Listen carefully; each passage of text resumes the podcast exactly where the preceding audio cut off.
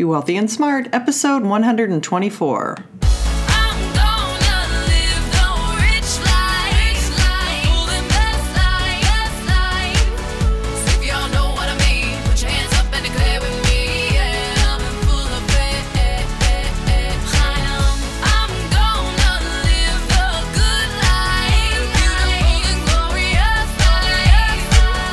Step into a world of wealth and financial freedom without budgets, boredom, or bosses on Be Wealthy and Smart. And now, here's your host, Linda P. Jones. Welcome to Be Wealthy and Smart. I'm Linda P. Jones, America's Wealth Mentor, empowering women and men worldwide to financial freedom. Hello and welcome to my second anniversary show. Yoo-hoo! Yes, it was exactly two years ago today when I started the Be Wealthy and Smart podcast.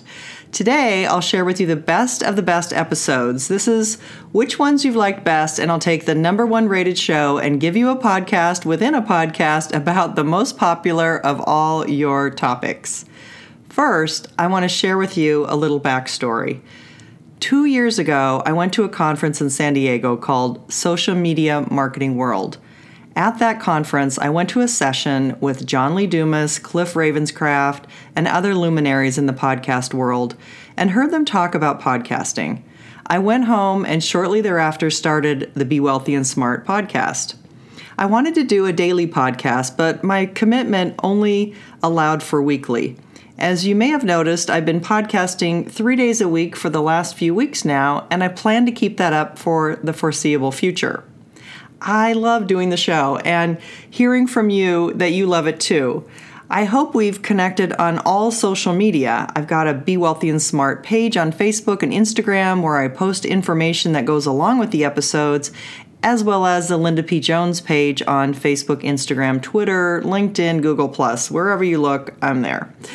Plus, I'd love to connect with you and share even more inspiration on your wealth building.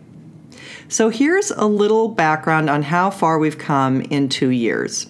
Today, Be Wealthy and Smart has listeners in 143 countries. That blows my mind.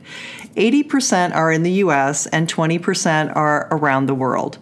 Our top countries outside the US are Canada, the UK, Australia, China, South Africa, Korea, Sweden, and the Philippines. But we also have listeners in such faraway places as Oman, Nepal, Kyrgyzstan, Cambodia, Peru, Namibia, Zimbabwe, and Afghanistan. Thank you so much for listening, tuning in, and subscribing to the show. If it sounds a little noisy today, I have to admit I'm broadcasting from a hotel room in Las Vegas. So I'm going the extra mile to make sure that you get this anniversary show today. So, along with the last two years and all of these great listeners in amazing countries, we've also gone from zero to 101 reviews, 96 of which are five star reviews. So, thank you, everyone who has written a review. If you're a regular listener and you haven't yet left a review, please do that and let me know what you think of the show, or at least wish me a happy second anniversary. It really helps new listeners find the show, and since all the content is free, it's the way that you can say thank you, and I really would appreciate it. As you know, my journey here was one of being in the traditional financial world. For over 25 years, I worked in the financial industry representing investment companies. After getting my business degree, I went to work for a stock brokerage firm in the financial planning department. That piqued my interest in financial planning, and then I studied to become a certified financial planner so I could learn everything about investing, retirement, estate planning, insurance, or so I thought. It made me very smart about things like tax laws, but not about how investing worked. I started my career in Seattle, was promoted to San Francisco and New York City, and had the opportunity to work on Wall Street at 14 Wall and also on the 102nd floor of the World Trade Center, which I hold near and dear to my heart, those memories of that building. In my day job, I was responsible for investment sales by financial advisors.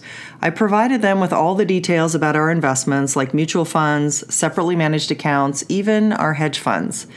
I had to know inside and out how the money was being invested, what the track record was, how these managers were different from other money managers, how they complemented or contrasted other professional money managers in the industry.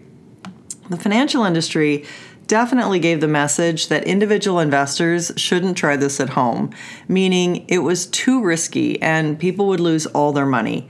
And I was no exception. Although I was an employee working for a firm, I had the same mentality and I believed it wholeheartedly that you couldn't invest at home. You couldn't do it yourself. You, it was something you should leave up to professionals only. But over the years, I'd been studying millionaires and how they became wealthy. I read hundreds of books and then started investing in real estate for myself. I had some success, but it was coming along very slowly on my own. I looked into partnering with others and did partner with others and bought homes out of foreclosure in the 90s. That was fraught with all kinds of problems, and although we came out with about 15% returns, to me, the work that was required to get the return didn't match what the return should have been. You see, I'd already figured out the six steps to wealth. I knew that millionaires were extraordinarily positive people and worked on keeping a positivity about them. I call that step one, a wealthy mindset. Then you needed capital. That was step two, save a nest egg. Then you needed someone to teach you the ropes, and that was step three, find a mentor. Then, after that, you needed to find the right investment, which was step four invest in a money engine to grow your wealth. And then step five was to compound at a high rate. That was the key to real wealth. And step six was protecting your wealth, making sure you didn't lose it after all that hard work. So there I was, starting step five, compounding at a high rate, and I was staring it right in the face. The real estate investments had been hornet's nests, and I really didn't want to invest anymore in real estate. About that time, I noticed the stock market had been gaining close to 30% in a year. That compounding rate really got my attention because I knew how important the rate of compounding was by this time. So I picked up William J. O'Neill's book, How to Make Money in Stocks, and read it and then started following his advice and investing. It wasn't perfect, but I got the hang of it and followed what he said, and I added a little bit of my own special sauce to the formula and had even better results. In 1999, my account had grown to a million dollars and then doubled. I'm telling you my story, which you've probably heard before, but I want you to know it's possible to learn to be a good investor. I started something called the VIP experience to help people do that. And this brings me to what the number one episode out of 124 episodes is. Are you ready? You probably can guess what the title of this episode is. It's called How to Get Rich. That was the number one episode with the most downloads in the last two years that I have recorded. So, what do I have to tell you more about how to get rich than I've already been telling you on every show? And I've already been telling you on that specific episode about how to get rich. Well, I have three things to tell you. Number one, it won't happen if you don't try. That's the biggest mistake I see people make is not trying.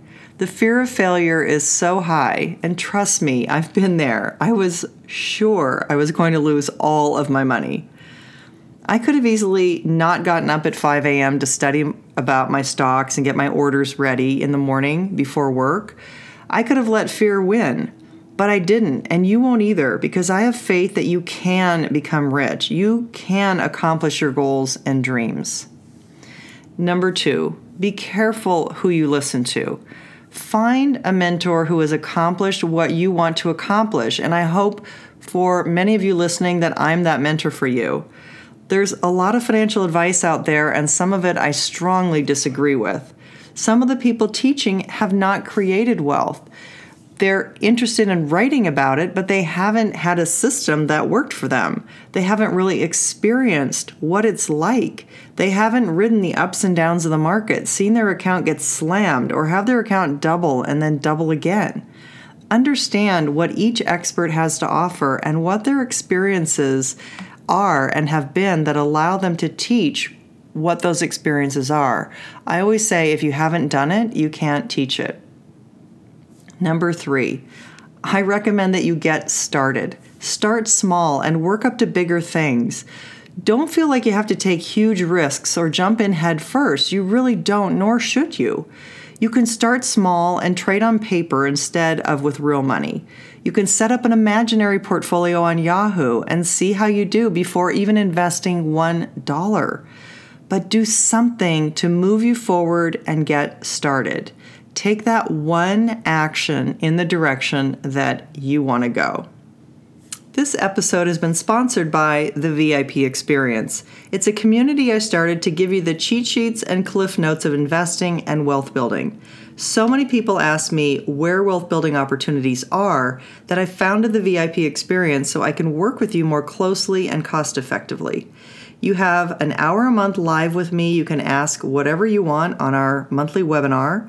You can also benefit from understanding what's going on with the markets without confusing jargon and extraneous nonsense. You can go to www.lindapjones.com forward slash VIP for all the details.